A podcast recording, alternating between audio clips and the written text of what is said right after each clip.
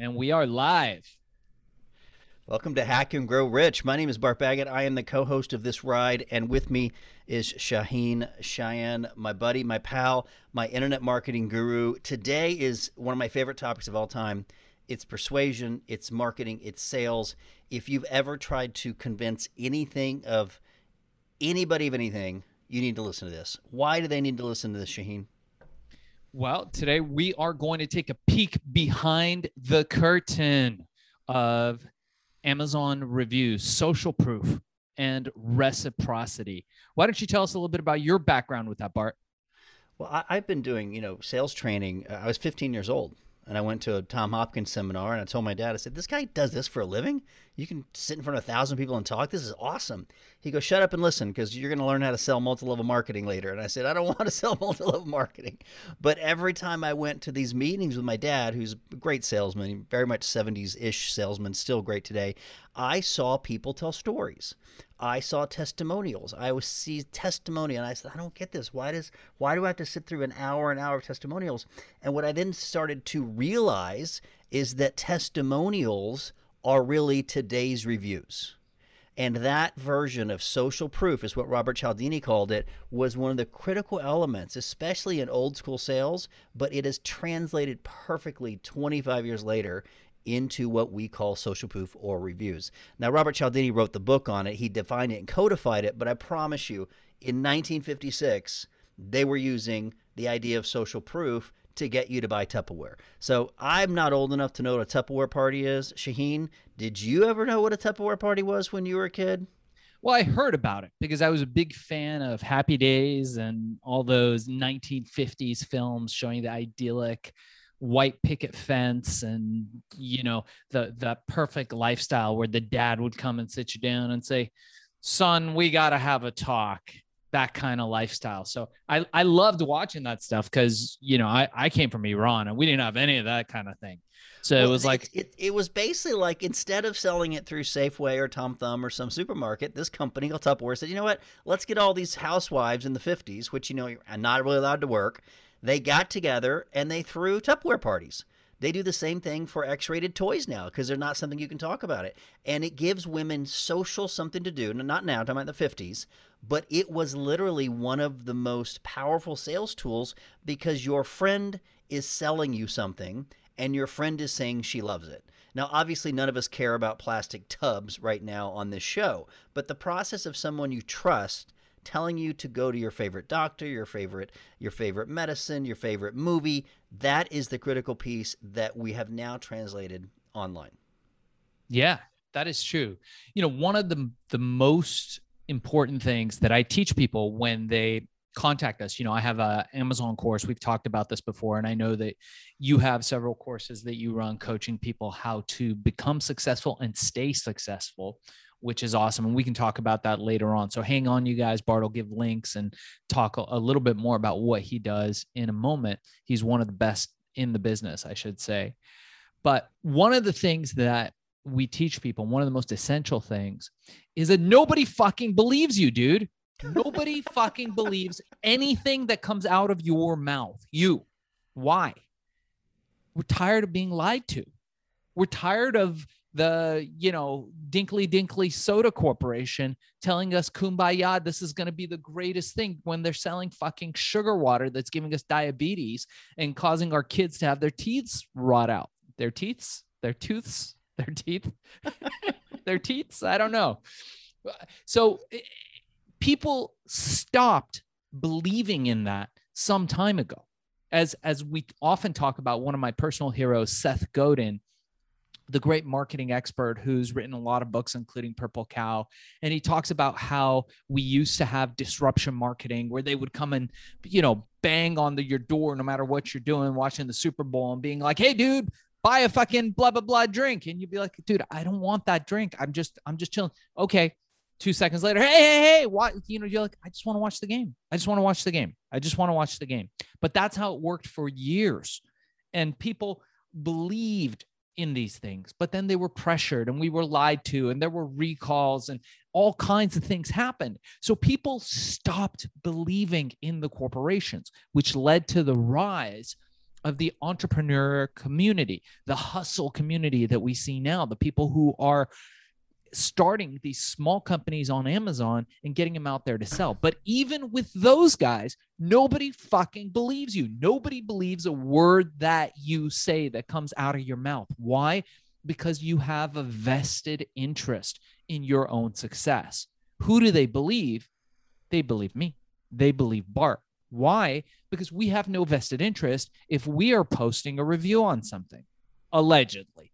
And we're going to go into talking about this, into how reviews work, how people get reviews, how reviews started, which are now called ratings on Amazon, and how these things work.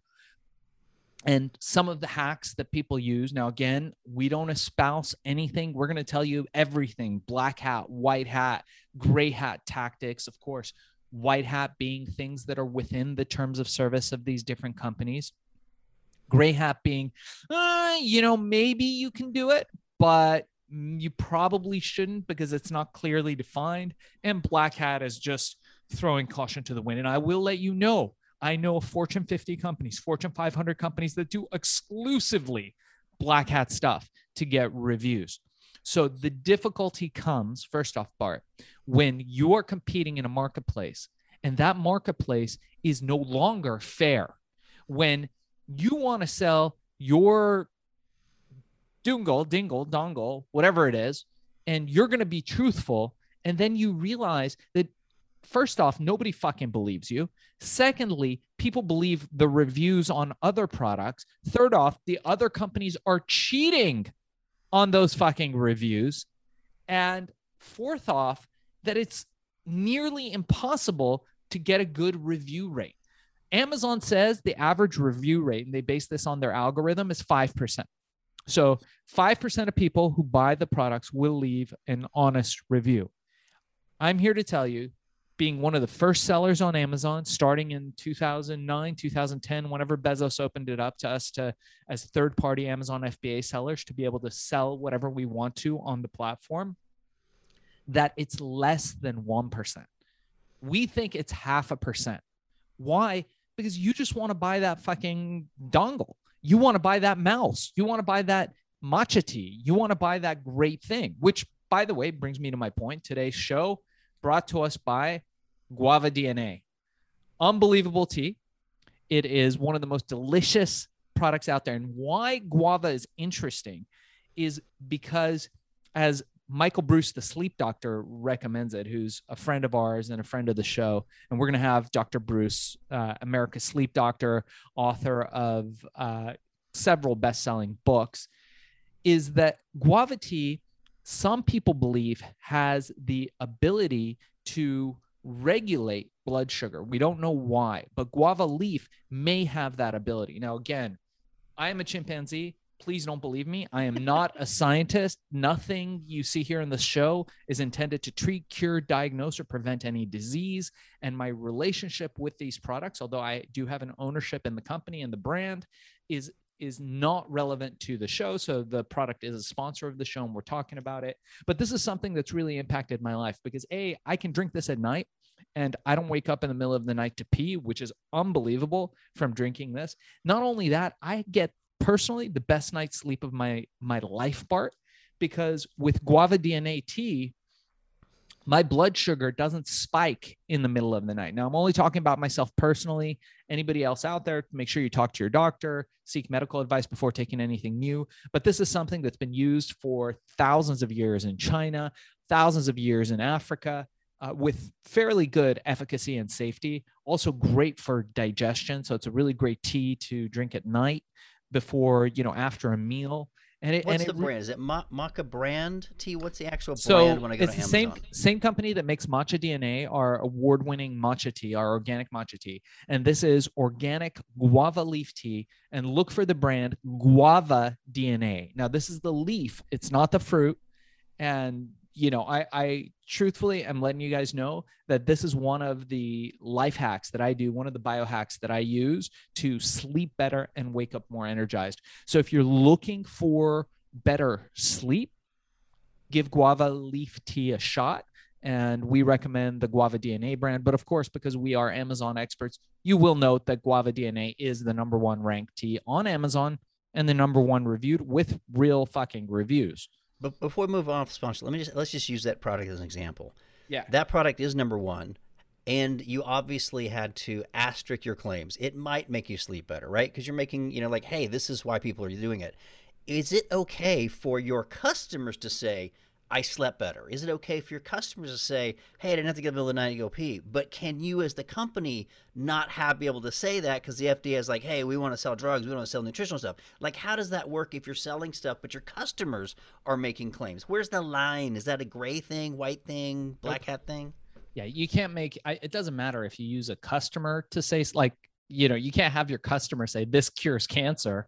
And then, you know, it just doesn't work that way. You're allowed to make structure and function claims anytime you're selling a supplement or a tea. And what that means is that there are allotted claims that the FDA has said, okay, you're allowed to say this about this product. And in Amazon Mastery, we teach you hacks of how you don't have to hire an attorney. You don't have to do any of that stuff. And in 20 minutes or less, I can show you how to get through all the legalities of supplements and teas. I've been doing this since the early 1990s. If you guys are the first time listening to the show, I started one of the biggest supplement companies in the 1990s. We created $1 billion in revenue, and I write about that in my book, Billion. If you guys want to check that out, check out Billion, How I Became King of the Thrill Pill Cult. It's a podcast, and the book will be released in August. But, you know, with guava tea, for example, we can make certain structure and function claims. So for example, we can say supports healthy blood sugar. That's all we're saying. We're saying it supports. So if you have healthy blood sugar, this will support you continuing to have that healthy blood sugar, for example. Now, if that is the structure and function claim that's permitted, that means that there's some research behind it, and that's what we're allowed to say. And that's it.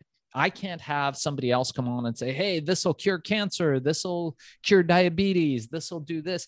Even if it's their opinion, we cannot say that. And specifically if it's an incentivized review, and we'll start talking about reviews and how reviews work and how companies are getting reviews and the tactics that they're using, which I think a lot of you guys are interested in. We are live on Facebook. So any of our friends on Facebook that are checking this out, Bart, also, if you want to share it, I'll tag you on there.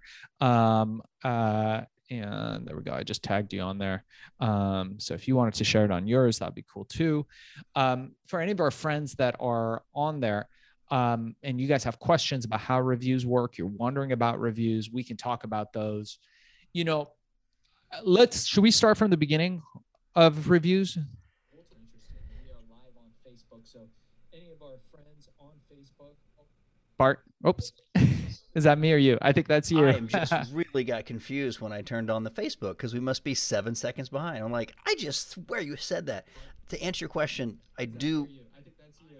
Let's start from the beginning, and I'll mute you for just a moment while you get that figured out. So, all right, guys. So from the beginning, it all started with the Big Bang. Then there were the dinosaurs. I'm just kidding. So the way reviews started was Amazon started and realized that social proof is going to be a key factor. Reviews were picking up. And again, trust had been eroded in the corporations. Nobody fucking believed them. And the economy with Yelp, with TripAdvisor, with Expedia reviews, with all these different social platforms that were also conducting commerce were based largely on reviews and on the system of, hey, I want my peers to tell me what they think of this, or I want other consumers who bought it to tell me what they think, as the most important component of it. And Bart, you can unmute whenever you want to. I'm just, I'm asking. So what happened was Amazon decided to have reviews. Now, of course, this was the Wild West. Previous to this, people hadn't really been gaming it. And then Bezos opens it up to third-party sellers. And we realize that the #1 motivator for selling on the Amazon platform is reviews. It's the thing that moves the needle the most. So what did sellers do? They got competitive and they started buying fake reviews. Now, we never did this. Early on in the day, my companies never did this because I just didn't go with the ethos of what we did. maybe regrettably to some of my associates, but people would just contact India, Bangladesh, Pakistan, Sri Lanka, and there are these farms, mainly in Bangladesh. I don't know why that country kind of became the hub of this. And these guys had thousands of accounts. The Russians and the Ukrainians built bot farms. These farms went in utilizing fake credit card numbers, and they would create Amazon accounts by the thousands, maybe by the hundreds of thousands. So the bot would go in, it would use a fresh IP, it would open up a window, it would open up a, you know, start a new Amazon account, it would start an Amazon account. Maybe they would use a .edu email, so they got free Prime. Prime used to be free if you had an educational email. I don't know if they still do that, but it would be like russianuniversity.edu, you know, Ukraine, Kiev, phoenixuniversity.edu, and they would just, you know, open up hundreds of thousands of accounts. Now this bot is going in. Then what they learned is that for ranking, and we'll do a whole nother show on ranking, which is one of the most important things that you guys need to know outside of reviews, is ranking, where you show up on the page on Amazon. But what they would do is the bot would go in, it would put a fake credit card number or whatever credit card numbers they had access to, or what they call test credit card numbers. And there's lots of websites that give those. And they realized that Amazon's system had a delay. Okay. So this delay means that their processing wasn't instantaneous. And by the way, to this day, it is not instantaneous. So what does that mean? What that means is that Amazon, and we're really lifting the curtain. I don't know any other Amazon experts who talk about this live. Maybe there are some, but I don't know anybody who goes into the detail. So this is really a peek behind the curtain of how this stuff works. So what they would do is they were very good. The Russians, the Ukrainians, incredibly good at this coding. You know, people in Korea, China, incredible, because they've got the hours, the manpower, time is cheap. And they're very tactical with how they build these systems. So the bot would go in, it would use a fresh IP, it would use a fake credit card, it would start an account, then it would scroll. It would add the product to the shopping cart.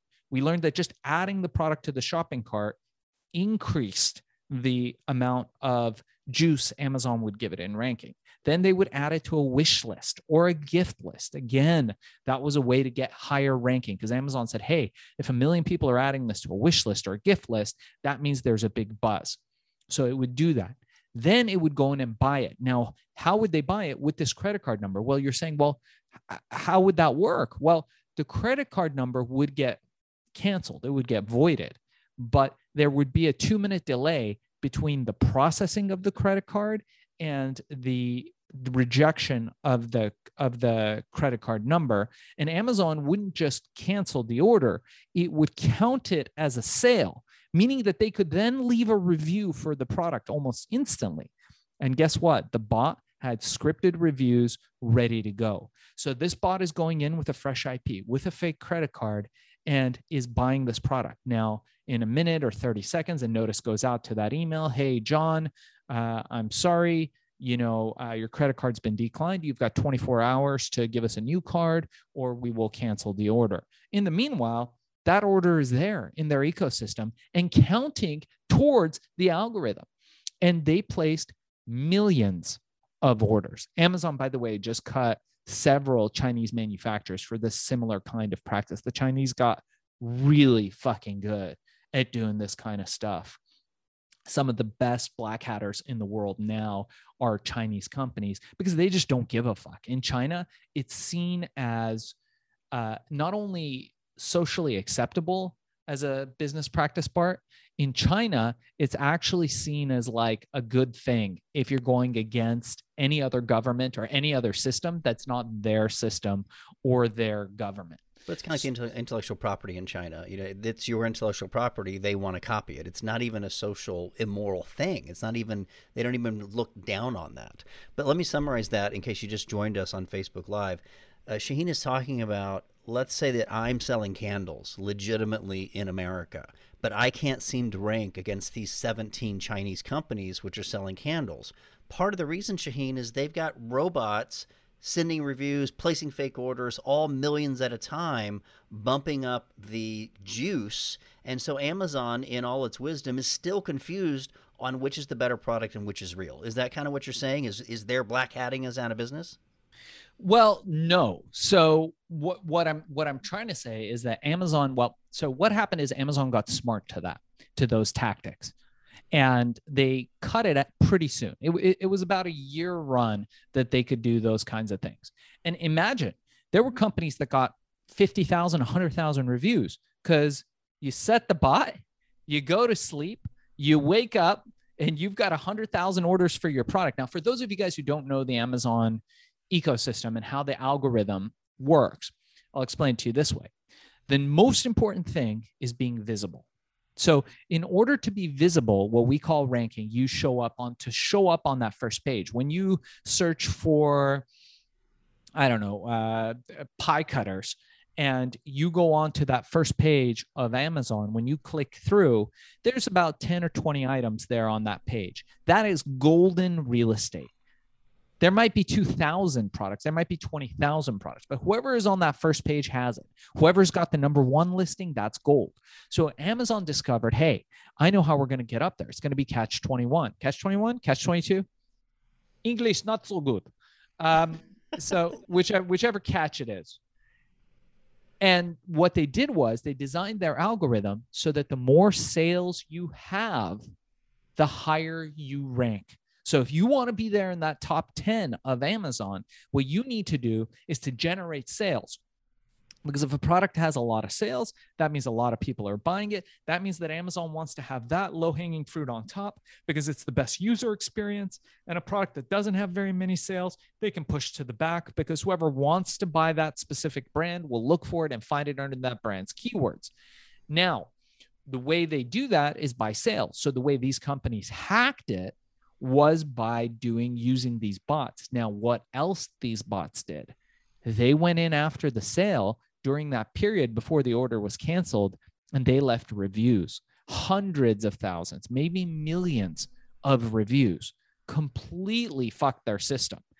And they were furious. Now, it's interesting because the ethos of Bezos is really somebody who is a hacker.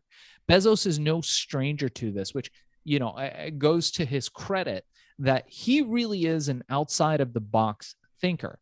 So when Amazon started in the earlier days, Jeff Bezos realized that he needs to start carrying all the big titles. Well, he wanted to carry the Harry Potter book, whichever one it was, the second or third one. And the publisher wasn't allowing them to have it. They were just like, no, we're only selling through bookstores and we're not selling to you. Sorry. So he realized that they were selling it at Target. They were selling it at all these other stores, Barnes and Nobles. And he just sent people out, literally sent people out to buy every copy they could get their hands on. Why? At retail. Yeah, at retail. Customer acquisition. So he would send people to go buy every copy at every store, thousands and thousands of copies. And then he would resell it at retail, taking a $4 or $5 hit on each. But guess what? You now, motherfucker, are buying diapers from Jeff Bezos because he got you in with that book. And not only that, he made money on you on day one. That's how smart this guy is, because he knows that every customer that he gets brings the valuation of his company up, brings the stock value up. So if he got 10,000 copies of that Harry Potter book, yeah, okay. So they cost him $5 a piece at a loss. So meaning he loses $5 a copy, right? Not including the time it took the people to go out and get it or whatever. But let's say he managed to get his hands on 10,000 copies. Now Amazon is selling them and he gets 10,000 new customers. Those 10,000 new customers have an LTV, lifetime value, of figure out how much you spend on Amazon every year and multiply that by your lifetime. And I think I read, you know, it was $400 to $500 an American. Is that just me because I'm a Prime member, or is that on average? Like it's definitely hundreds of dollars per customer. It's high. It's high. I mean, I spend thousands, but you know, it's high. If you think about, especially during COVID, where we're all getting everything from there. I think those numbers have changed, but now Wall Street looks at him and goes, "Oh, wait a second. You've got 10,000 more customers. They're buying regularly from you." and each one of them is worth this much. We're going to give you cheap money. And he got cheap money, millions, billions of dollars from Wall Street, money that we don't have access to, and used it to dominate all kinds of markets. He used that money to dominate all these products that he's selling, to develop AWS, to develop all those Echo products, to just be a dominant force in this market. So when you look at a guy like that, people are like, oh my God, it's so stupid. He's taking a loss on those. No, he was never taking a loss. It's the amateur mind that looks at that and goes, oh yeah, that company hasn't made money in a long time. Doesn't freaking matter. That company was printing money pretty much from day one. When you see those pictures of him sitting in that office where the desks are on bricks or whatever, he was already a billionaire. He was already a billionaire driving a Honda. Let me address that just for a second, because last week we talked about billionaires, the list of billionaires, what it takes to be a billionaire. And one of my very first experiences with very wealthy people was in college at Pepperdine. And I went out to the Mirage and met with Bobby Baldwin, the president, and Steve Wynn at 18 years old, right? I was really young. And because a friend of mine in class was a friend of that. And it was $1 million a day. And what I realized was the Mirage Casino was the first big casino in Las Vegas. And the only reason someone could risk $700 million in a casino was cheap Michael Milken money, junk bonds. So I know this goes back to the 80s before most of us listening, but what that means is if you can get money for free, you can take wild, crazy risk. And that casino, because I saw the balance sheets in 1992, $1 million in, $1 million out. That's a break even. And guess what? Now there's 18 of those. It's not even a big deal, Shaheen. Everybody's got $1 billion casino. But in 1988 or 89, that was risky. So what you're telling me is because Jeff Bezos had the customers, Wall Street gave him cheap money, he now had all the dice to roll and to play ball that none of us had access to, just like we didn't have access to Michael Milken or Steve Wynn money. Yeah, you're right. And Brett, where Brett Goldstein is commenting on live, he's saying he's not so smart. His ex is like the richest woman on the planet now. We'll talk about that, but it doesn't matter to these guys. That absolutely doesn't matter. Okay, so Bezos is now the second richest guy in the world. How much money can you spend? You know, how much money can you have? It absolutely. I bet you it wasn't even a line item to give his wife what she took. He probably wasn't happy about it for whatever reason, but he's got a new girl now. He's living his best life. It impacts him zero. Now you can argue, a lot of people would argue that, hey, you know, she was with him from before he was this wealthy and she's entitled to it. We're not going to get into that. She's on the billionaire list. I think she's doing all right. I've got no tears for either one of those people. No tears for either one of those people, but I don't think that's a measure of his intelligence. Remember, Bezos came from D.H. Hutton, one of the big influential venture capital firms out there. He was not a layman. He was not this like bald, like little nerd, like, you know, or whatever his laugh is, you know, just this little nerd with like, oh, I'm going to start, you know, the picture that they're giving you of him. He was a fucking sharp, brilliant dude who understood business, was ruthless, relentless, and was going to go out there and get it no matter what it took. So much so that his boss at D.H. Hutton, when he told him that he was going to leave, said, what the fuck are you doing? No, I'll double your pay. Please come stay. Whatever you want to do it within our firm. And Bezos had the foresight to say, no, I'm going to go off on my own and take that risk. Remember, in Black Swan, Nassim Taleb teaches us that your level of success is equivalent to the amount of risk that you take. The guy that has absolutely total risk could lose everything, go into complete bankruptcy and lose the shirt off his back, has a higher likelihood of success than the guy that comes in, clocks out, and is guaranteed the paycheck in general terms. So let's get back to reviews. So those were the early days, guys, the early days of Amazon. And we invite you guys, we are live on Facebook. If you have questions, please join us on Facebook Live and ask your questions. We'd love to hear them. In the early, yeah, go ahead, Bart. Let me reframe reviews just for a second, because early days of Amazon's one thing, but they still have reviews in other places. I have recently added a tag on some of our emails to go do Google Map reviews. If you're a local plumber or you're a local technician or painter, those local Google Maps are probably more important than Amazon. And all those companies are fighting for your eyeballs, whether it's on your phone or whatever. So whatever service business you're in or product business, those reviews show up, and they're probably not on your platform. I literally have hundreds of reviews, Shaheen, on my computer, but they're not necessarily on Amazon, on Google Maps, or on each website because I don't own all those platforms. I have to go dig them up, put them in a graphic, put a photograph on them, put them in an email. Like, we're talking about 20 years worth of reviews. You need to have them in front of where your customers are.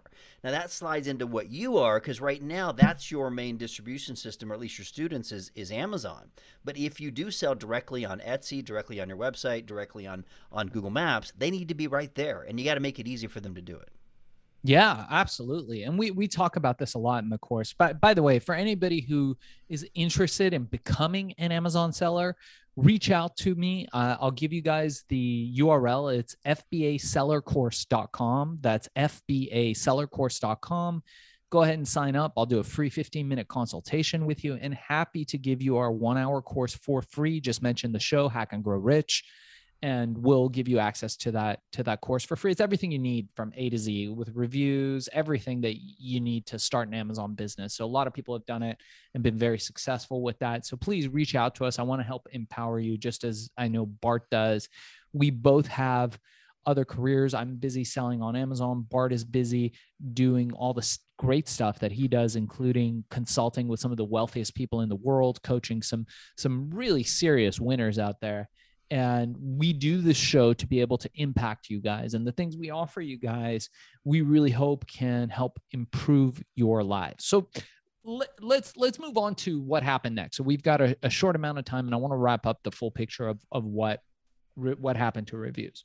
So Amazon got smart to this, and they realized at first, they were like, hey, this is all free content, man. This is fucking great. You guys are popular. Every time you leave a review, most people don't think about this. You are creating content and giving ownership of it to Amazon or to Google Places or Yelp or whatever for free. You are an employee now with zero pay.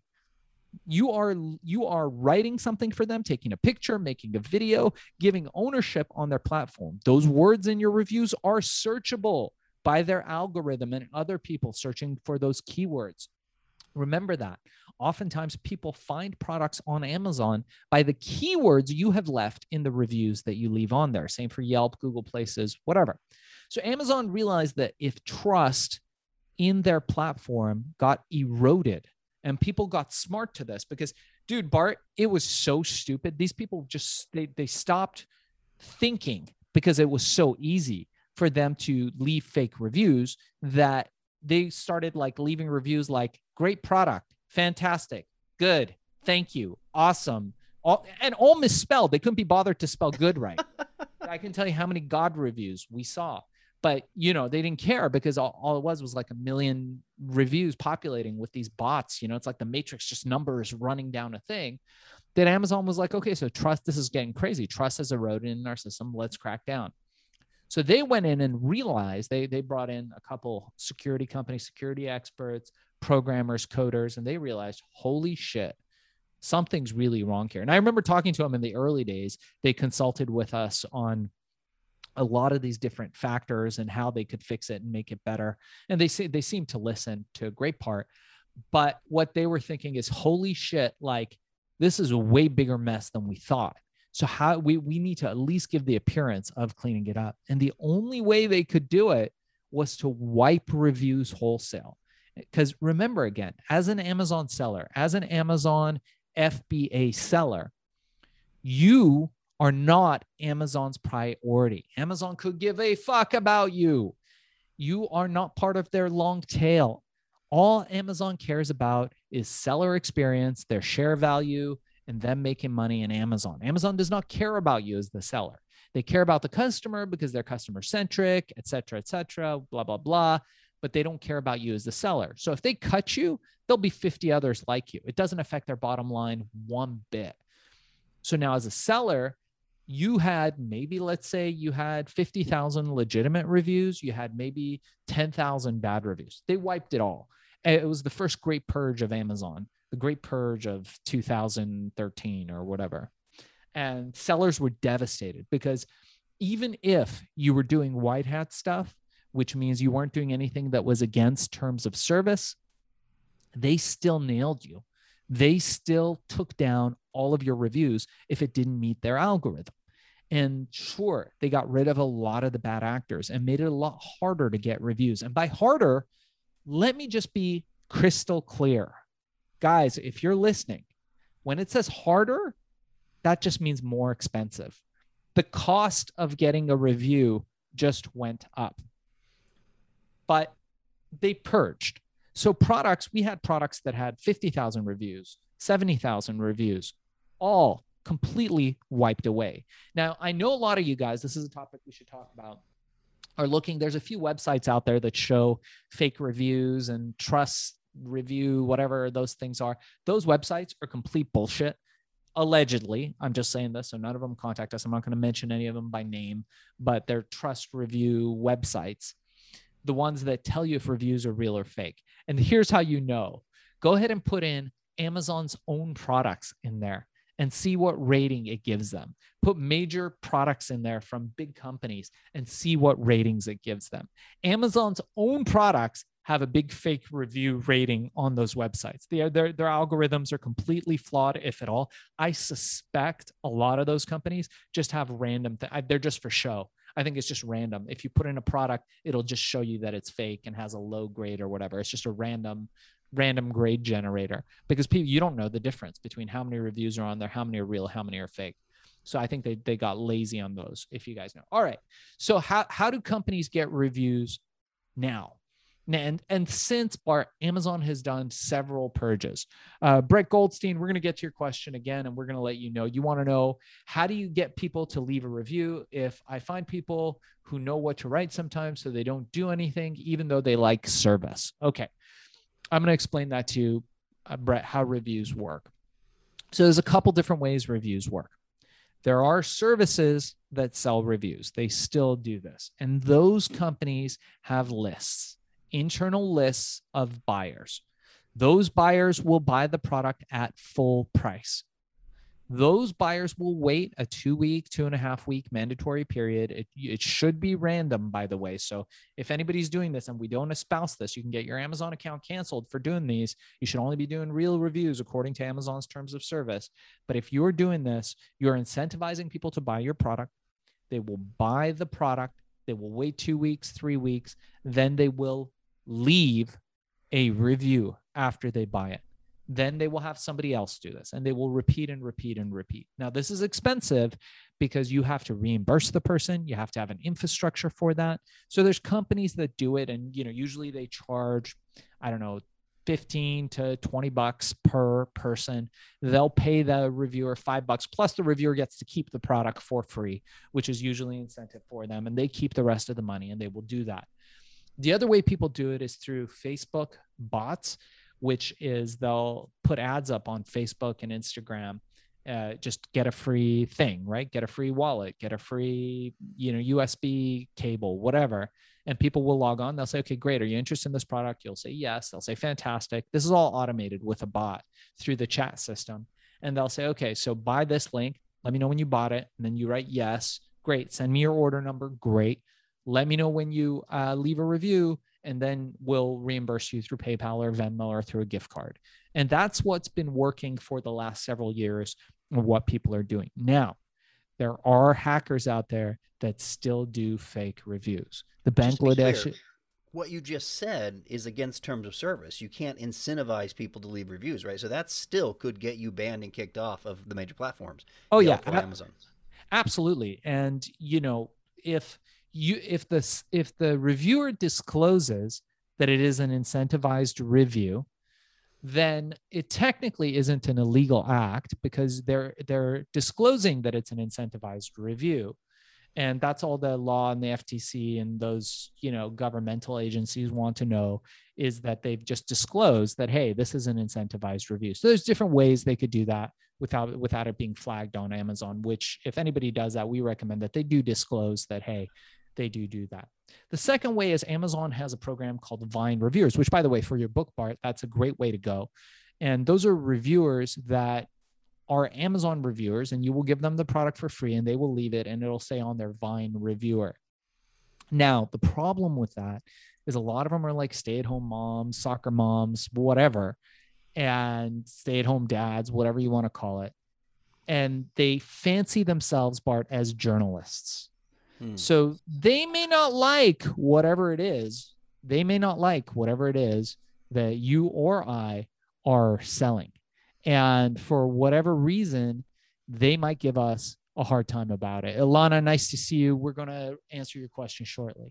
So if they do, you might have some negative reviews. So you better make sure before you use the Vine program that your product is tight, that you don't have any defects, any glaring things. Now, we're going to talk about this. So in Cialdini, we talk about his principles of influence. The main one that we're talking about today is social proof, but it also goes into reciprocity. If they're getting good value and they're getting it for free, most of the time people will give you the benefit of the doubt, even if your product is a little wacky. And what they will do is they will leave you a positive review, or mostly positive review, right? There's a lot of like 4-star reviews because, you know, they like to hold one back for that, you know, Hail Mary. The typo. Damn, you got a typo on page 47. That's right. Give you a 4-star. That's right. That's right. So now, Ilana, what you're talking about, Ilana is asking, almost every product I've bought recently is made in China, contains a business card with the item offering 10 to 20 gift card for leaving a 5-star review. And those are the companies that Amazon has taken down. That is now, doing that is against Amazon terms of service, Ilana. Putting that little card in the out. So if I send the book out, but I put a little card that says leave a review, they can cancel my publishing account? Correct. You cannot, you cannot solicit a review. Now, what you can do, and this is an interesting tactic, you guys, again, I'm not espousing any of this to you guys, but what I'm telling you is this is how it should be done, is you could have a landing page and you could invite them to a private group, offer them a warranty, we teach this in Amazon Mastery, by the way. So Brett and Ilana, if you guys want to learn how to do Amazon, how to sell on Amazon, please reach out to us. We'll share the URL with you shortly. And reach out to us and we'll share that 1-hour course with you for free that teaches you how to do most of this stuff. But, you know, the way to do it is to put a card in there and invite them to register their warranty. Invite them to get something for free. You're not talking about reviews. You're just saying, here's a card, get something for free. You're just building your community in another location. Later, then you may ask for reviews, then you may ask them to buy something else, then you may ask them to come to a live webinar, who knows? But yes, you're pulling those people off of their ecosystem, which for me is a direct response guy, which means I was way before the internet, I was working and emailing my own, not emailing, literally snail mailing my own customers that heard me on the radio. I had a direct relationship with them. There was no Bezos in between us. If I wanted to tell them I'm coming to California for a seminar, I'd send them a letter or call them on the phone. And I had my own group. And over time, now Zuckerberg has my list and Bezos has my list and my list has gotten smaller. So frustrating. Bart, that can be the name of your new sitcom, Bezos in Between Us. I kind of like that. This sounds like a rated R one. I don't think that's the perfect name. I like it. All right. So the third way is there are websites out there that are incentivized websites, and they don't ask for reviews specifically, but they offer you the product at a discount. So there's a couple out there. There's one called JumpSend. There's one called UberZone. There's a bunch on there. And then there's Facebook groups where they're giving away products at a discount. People are like, hey, is this a scam? There are scams out there, but generally it's not a scam. Generally, it's working on the principle of reciprocity. They feel that if they give you the product for a steep discount, that you will buy it, they will reimburse you, and then you will likely think, dude, I just got this portable refrigerator for $20. It's a $100 item. And look at this amazing deal I got. Not only am I going to tell my friends, I'm going to leave a great review because I feel obligated. So I'll tell you a funny story. I invented mostly what modern herbal cigarettes are. There were a couple brands out before us, but what the standard is for Hollywood studios, what people smoke on the set, is something that we invented. It was ecstasy cigarettes back in the day. We did another one called American Indian. It was a big deal. We sold millions of dollars worth of that stuff. And I remember coming out with my new brand, and we went to a trade show. And I thought, all right, so this is a weed trade show before weed was legalized in California. And I thought this is going to be a golden opportunity. These people don't smoke tobacco. They smoke herb, right? Weed is an herb. They'll freaking love us. This is going to be amazing.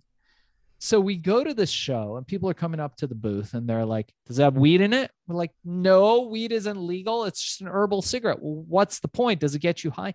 No, but it doesn't have all the, you know, nasty stuff that's in regular cigarettes, and, you know, it might be a nice alternative. And they would just walk and walk away. It was almost like they were interested in one thing, you know? So we did that for a day, and I was like, all right, this is a losing proposition. We're not getting any interest in what we're selling. Not only that, we're getting negative interest. I think a few people threw some curse words at us, right? They were so religious about weed. Like, there was like a little religion. So I was like, all right, so here's what we're going to do. I had my wife, I said, hey, you know, honey, go to the car. And I think my buddy was with her. And I was like, hey, you guys go to the car, grab all the boxes. And I had some free DVDs and t-shirts, not free DVDs, but DVDs and t-shirts. I had a film production company, nothing to do with the cigarettes. And I said, bring them. They were, what do you want us to bring those? That's for another trade show. I said, it's okay, just bring everything. So they brought the boxes of the stuff. And the next person that walked up to the booth, I said, hey, you want a free t-shirt? Didn't talk about the product at all. The person came and gave him the t-shirt, talked to him a little bit, built rapport, smiled. And then I gave them a DVD. I said, hey, here's a movie. It's, you know, it's $20. Back then it was, you know, pre-Netflix and all that stuff. So it was like, here's a DVD. Here's a cool movie for you to watch. They were like, wow, you just gave me a shirt and a thing. They're like, what do you do? And I said, oh, it's, you know, not so important what we do. I just want to give that to you. And they'd be like, no, tell us, this is fascinating. And I'd be like, well, you know, we make these herbal cigarettes and they have less smoke, tar, and carbon monoxide. And they're made with herbs on an American Indian reservation, whatever. And the guy was like, I should buy it. Let me buy. How much? And then the next guy, the same thing. And the next guy, the same thing. We sold out that show, Bart. That turned out to be an amazing show for us. All of a sudden, the weed people loved us. Why? It's because of the concept of reciprocity. When you give something to somebody, they feel obligated. We are obligated. We are hardwired as humans. It's part of our survival to give back.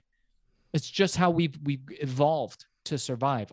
Something goes on in our little head. A little light shines on that goes, oh my God, somebody gave me something.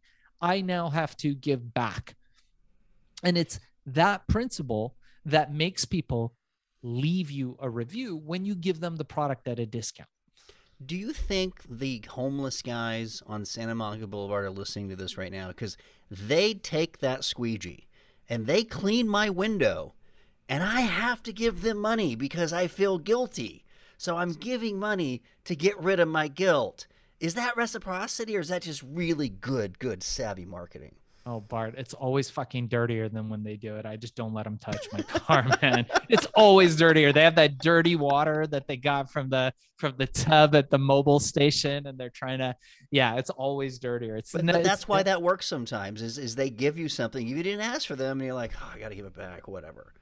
Yeah, it's partially guilt. I think guilt isn't part of reciprocity. I think those guys probably build something on guilt, and it's interesting. So like Ilana was saying, that what we were talking about is that, you know, people are putting out these promotions. And I got a promotion the other day, pretty interesting, in the mail, and it was a handwritten letter. And so I'm like, let me open it, because I don't, you know, if somebody writes you a handwritten letter, you're going to open it. And by the way, as an Amazon seller, Amazon in the early days used to give us the emails, the phone numbers, the address, everything of the customers. And then they realized, holy shit, we don't care about our sellers. You don't need to, this isn't your customer. This is our customer. We're just going to give you the information if you're shipping to them. And if you're not shipping to them, we're not going to give you any information. You don't need their phone number. You don't need their email. We're not giving you anything anymore. So Amazon doesn't really give you any of that information anymore. There's a way to get it. We teach it in our course, but you're not supposed to contact that Amazon customer, also outside of terms of service. But What savvy marketers are doing now, which is another way to get reviews, to Alana's point, is that they're sending out physical postcards. They're sending out physical letters. So I get this letter from this dude. It's got an actual stamp on it, not an indicia, and it's handwritten. So I open it up and it's fake handwritten on the inside. Obviously, dude didn't write all the letters. And it's this total sob story. He was winning. I opened a fucking letter. I never open letters. I was like, dude, you nailed it. You were winning. And he's like, dear Mr. Cheyenne, thank you so much. I want to just let you know about my company. Still good. I'm a small family-owned business. We're really trying to survive. And then he goes into the sob story. I mean, I think it was everything short of the fucking dude's dog dying. He was like, and my dog will die, and 3 angels will lose wings, and 2 kids will lose their arms if you don't leave me a fucking review. And I was like, oh, what's that? All that for a review, not sending money to his village? All that. No, he just wanted a review. Oh, reviews are, this is what I'm telling you, Bart. It's less than 1%. It's hard. If it's less than 1%, we'll organically leave reviews. It's hard. It's hard to get these reviews. They're like gold now. And Amazon has cracked down and tightened and purged. And we have accounts where we did nothing. Not white hat, not black hat, not blue hat. We've done nothing, where they've just gone in and wiped the reviews because something in their algorithm hit that, hey, those reviews might not be legit. And it's devastating as a seller because again, nobody believes what you say. You got to remember that as a seller. So this guy lost it because he went for guilt. And then that was just like, you can see through that. If he would have sent that letter with it, just, hey man, thanks for trying our product. We make the best freaking, ice things ever in the world. And if you buy that, if you liked it, leave us a review. We appreciate it. We're a small family-owned business and we want to get better. Fantastic. Fan-fucking-tastic. I would have left him a review. I would have thought it would be a great thing. But when you leave those sob stories, you question people's intelligence. And that's highly problematic. Brett wants to know, are there companies that sell sob stories? Brett, I'm not sure what you mean. But there are still companies that sell reviews. Or they sell structures to get reviews illegally. Right. Right. Again, I think our advice is to not use those because you could lose your license to sell on those platforms for sure. That's right. Yeah. There's the ways that we talked about: sending a letter, creating a community yourself, creating raving fans, all that stuff I think is great, but creating,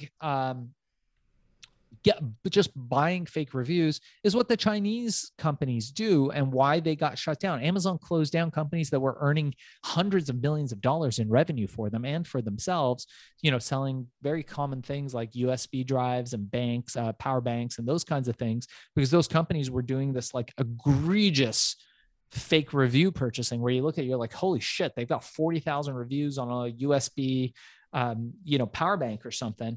And Amazon just wiped them and cut them off. They don't care. So a lot of times what the Chinese will do, the Chinese companies, I should say, by the way, anybody who is actually Chinese, I'm referring to Chinese sellers mostly using gray hat tactics. So please don't take our dear Chinese American friends listening, right? No, of course not. There's something you say every episode that's going to get us canceled. I'm telling you, I try and keep them on a leash, but damn you.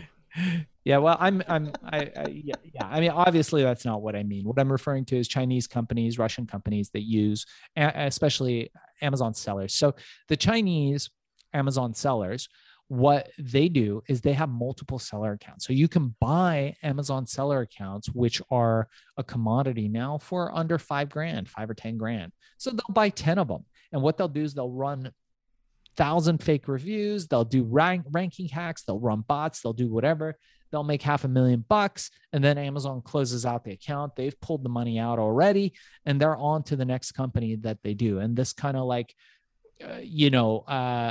quick burn companies is what we call them, because they just burn quickly. They move a lot of inventory, then they move on to the next company. And it's really not a sustainable tactic, but it kind of goes with this like dog eat dog kind of philosophy that is, really predominant in a lot of these places. Well, they're also selling commodities, which are kind of interchangeable in the consumer mind.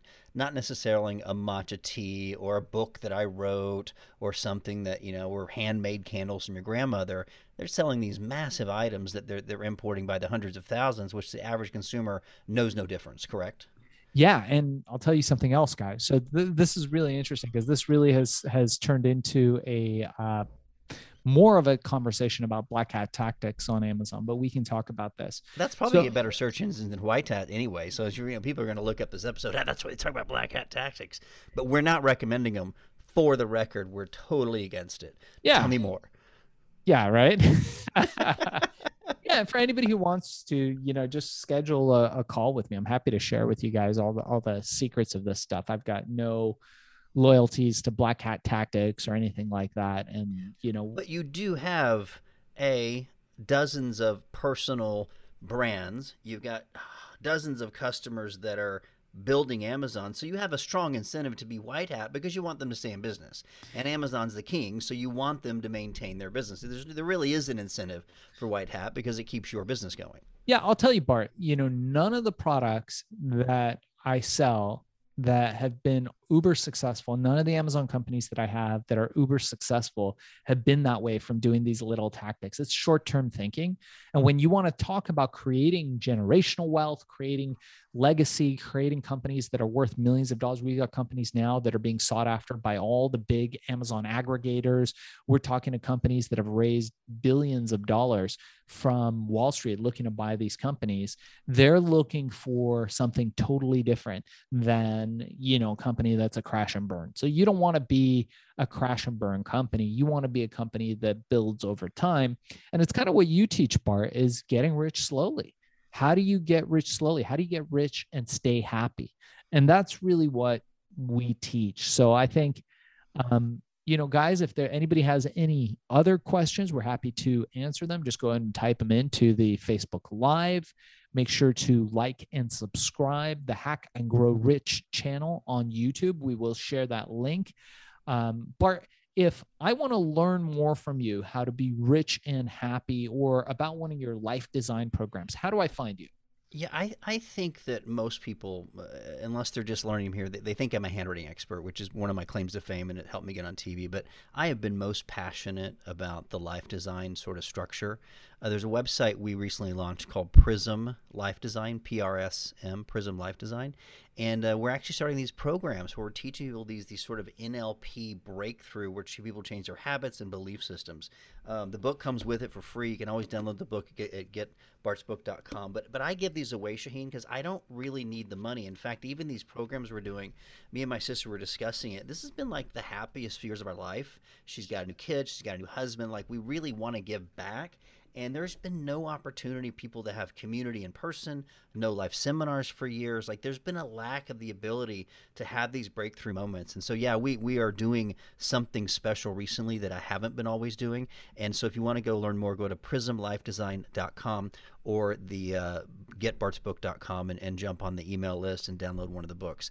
And before we go, and I wanted to mention your Amazon course too, but I just wanted to reframe a little bit of the Robert Cialdini's Principle of Persuasion. We may have to revisit that because we always come back when we're talking about sales to some of the principles from some of the greats. And Robert Cialdini talks so much about social proof, but also 5 other things, which I think we should get to in another episode. Before we do that, you have Amazon Mastery, and I always forget the URL, so you're going to have to remind me because it's not mastery.com. Obviously, that's taken by somebody else. How would they get a hold of your free course and then maybe your paid course if they're interested?